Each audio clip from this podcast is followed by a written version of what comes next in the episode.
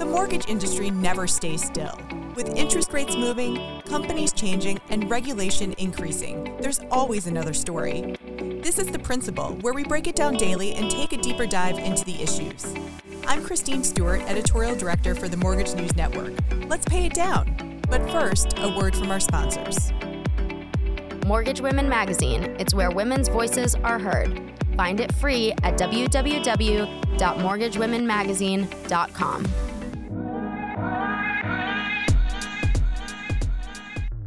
Originations are picking up, but things are still very slow right now, and many LOs are probably looking for creative alternatives that can help boost sales. Could non QM loans be the thing that fills that sales gap? Welcome to The Principal. I'm Mike Savino, head of multimedia for the Mortgage News Network. And today you'll hear a conversation that I had at the New England Mortgage Expo with Ben Scribner, Regional Sales Director for Angel Oak Solutions. So, Ben, thanks for joining me. Thanks for having me. So, obviously, the story right now in the mortgage industry is how much and how dramatically home buying has shifted and what that's meant for origination volume. But looking at something like non QM, more of a niche product, has the impact been sort of parallel? Has it been more or less? How, how has the shift in the market impacted non QM specifically? I think it's actually given a great opportunity for more originators to find non QM partners and to really get educated on what these products are and aren't.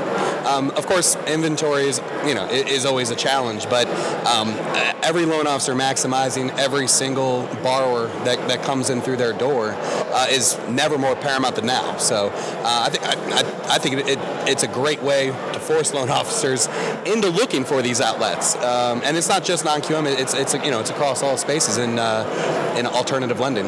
And are there specific borrowers right now who are attracted to non-QM? Obviously, we know the range of borrowers who are kind of eligible or that non-QM could be for. But are there specific borrowers that you're seeing? If brokers are working with these kinds of borrowers in these situations, they're having a lot of success. Absolutely, uh, bank statement loans are always a huge part. Um, but right now, you're seeing a big influx of uh, a debt service coverage ratio loan. Uh, it's an investment product. Uh, you're seeing a lot of investors out there really take advantage of the equity uh, in their portfolios. Um, you know, as we expect the valuation sort of softening uh, across the board, it really does give it a, a great time to lock in that equity while you have it now. So we're seeing a lot of activity through that. But again, I mean, bank statement loans are always going to be the crux. Um, mostly a primary uh, product, but um, you know, even though inventory is tight, borrowers are still are, are still buying. So and, and talk to me about how much an originator needs to know about each kind of non-QM product. Does it take a lot of work? Should they? Do you find that originators are typically specializing in a couple, or is it just hey, there's a lot of stuff that it's really easy to know, and you can offer a range of products? Yeah, I think it's great. Uh, everyone wants to partner with a local account executive. That's always the best thing is for us to help teach an, an originator of, of, what these products are, what you know, who they're for, ways to maximize their, their client base and their networking. Um, so, you know, we want to make that originator the expert because they need to be able to speak intelligently with their borrower. So that's, I mean, that's kind of the big thing is an originator who's educated and is comfortable talking about these products is a, is going to is really going to be able to maximize his opportunities with our style of borrower. And so, is that a relationship where even hey, I just had somebody come in and they're in a particular situation and I'm not sure what product is best for them. They can go to an account executive and say, "Help me figure out what's best for them, so I can steer them in the right direction." Absolutely, we, we structure every deal up front.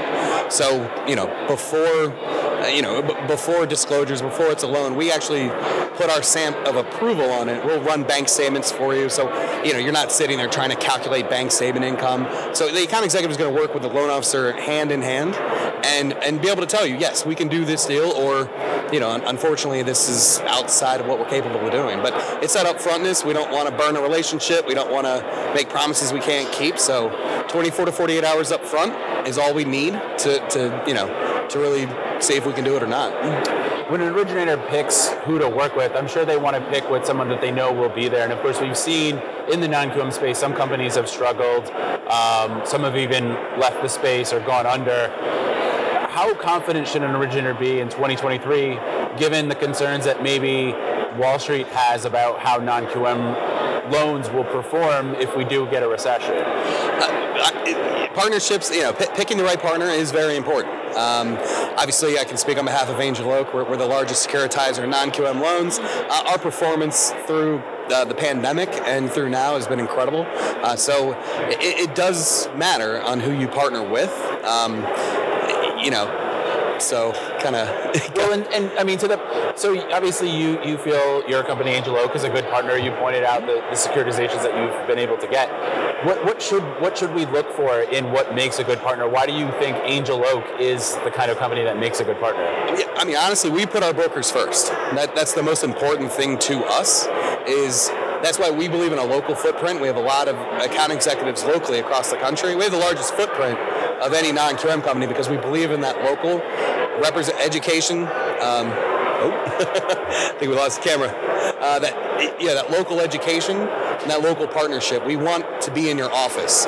We want you to get to know us and understand, uh, you know, how we operate, and, and that gives an originator confidence, uh, not only in just our account executive, but the company itself. All you just need to do is produce, you know, one non-QM loan and you say, okay, that you know that was easy. That wasn't as hard as I thought it would be. That it, it kind of overcomes the, the you know the perceived issues. and what do you expect for 2023? Obviously, you know, again, investors are just worried about this is a product that we have not seen go through a recession we, we, we seem to see signs that maybe we won't hit a recession. We're still not really sure if we're there or we hit one. But I guess landing or not landing right? or not landing, or we're just going to keep on soaring. Who really knows? But what do, what do you and what does Angel Oak expect for non-QM performance uh, for for 2023? Absolutely. We're expecting to grow. Honestly, um, non-QM in general is about four percent of the market. So the, kind of the sky has always been the limit for non-QM because it's market acceptance and adaptation. So when you get loan officers with, with, you know with limited pipelines and they need to really take care of every realtor relationship they have, they really need to understand and learn about these products to add them into their suite. Um, you know, their suite of products, they need to do it, um, and it's never been more evident now. Um, you see a lot of non-QM lenders coming out. You see a lot of people with interest uh, in, in, educating in non-QM products. So um, we're we're growing absolutely in 2023 because non-QM is primarily a purchase product. Um, historically, it's always been a purchase product. Right, and of course we yeah. are in a, in a purchase market. Absolutely, where everyone's hoping for a great spring, uh, some normalcy, returning, inventory's picking up a bit. So no, we have, we're, we're super excited and, and of course, rates are an important part of mm-hmm. mortgages in general, but non-QM specifically because of the relationship of what investors want versus, you know, and then the spreads they're looking for versus, of course, what buyers want. So, with rates stabilizing, do you think that that's something that could help non-QM? Yeah, I mean, the volatility, no, no one ever likes that, right? That's never going to be enjoyable. Um, so, yeah, now that, now that everything is settling in, um, you're not going to see, you know, a lot of non-QM has never really jumped rate wise. You didn't see a lot of rate moves historically. Um, we are, you know, the two years always stayed relatively flat. Now that's obviously changed in 2022, but um, you know, we want to be able to price. We want some consistency. We don't want to tell a broker quote them today and then tomorrow it, it's different. We don't want to do that. So, um, you know, rate fluctuations are going to happen, of course, um, just like traditional mortgages. But uh, I mean, that does, you know, from a secondary perspective, does definitely instill some confidence that everything's kind of settling in. And, and what do your originators find in terms of obviously you want referrals, you want good relationships with the borrowers, and maybe they come back, maybe they refer someone else. With non QM, you're dealing with people who don't fit the traditional box. So maybe they never thought they were going to get a mortgage, or maybe they thought it was going to be like moving heaven and earth to get there. Uh-huh. and now that, that somebody says, "Hey, I have an option for you that, that might work."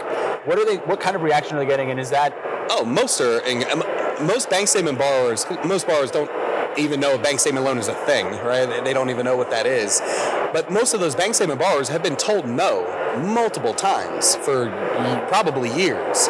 Um, most self-employed borrowers are not going to change their tax strategies, you know, year over year. You know, their CPA would tell them not to do that. So it, those are great referral partners because that borrower is able to do what they want to do by their buy a new primary, buy a second home, buy an investment property, and they're going to be able to, to exercise how they want, and they're not going to have to change the way that they operate their business. So uh, those bars are extremely, you know, receptive, and most non-QM borrowers don't, you know, they'll refer other non-QM borrowers because small business owners normally network with each other, um, but most, you know, they'll refer refer friends and family, just like most, you know, traditional mortgages. So one non-QM loan is is is a, it's a loan. So most of the time, loan officers hoping for at least one or two referrals from it, and it's no difference if it's a non-QM loan. In fact, it may actually be better because they're going to, you know, that bank statement borrower is going to be singing to the rafters that they, you know, went and bought their their beach house or they upgraded their primary the way they wanted to. Right, absolutely. Yeah. It's, an op- it's a, something I didn't think I was going to get, and you figured out to do it for me. Absolutely, Ben, thanks so much for joining me. appreciate it. We'll have your headlines coming up, but first, a word from our sponsor. The Originator Connect Network, the nation's largest producer of mortgage events, is about fostering a community founded on professionalism, collaboration, and personal and professional growth, connecting you to the story of your success. Welcome back. Here's your headlines for today, January 25th. As the scrutiny around appraisal bias continues to grow, the CFPB is looking to get involved. During a hearing conducted Tuesday by financial regulators, CFPB Director Rohit Chopra says that the agency is likely going to take a look at appraisals.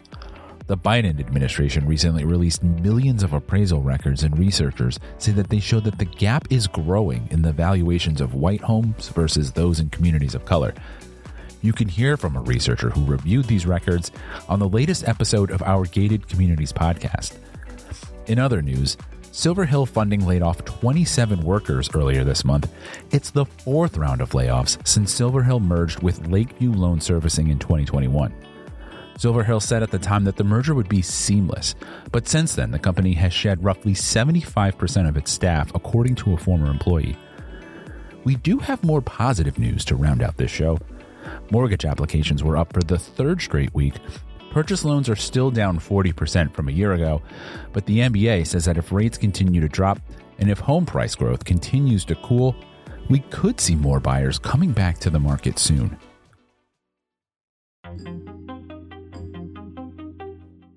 This has been The Principal, a Mortgage News Network podcast. All podcasts are produced by TG Kutamperor, Matthew Mullins, and Sarah Wollock. Mike Savino is head of multimedia, and Christine Stewart is editorial director. The opening theme was Status by Jamie Bathgate, and the music you hear now is Glossy by Skygaze. You can find episodes of The Principal at www.mortgagenewsnetwork.com, or you can subscribe wherever you get your podcasts. Be sure to rate and review so that others can find us. Thanks for listening.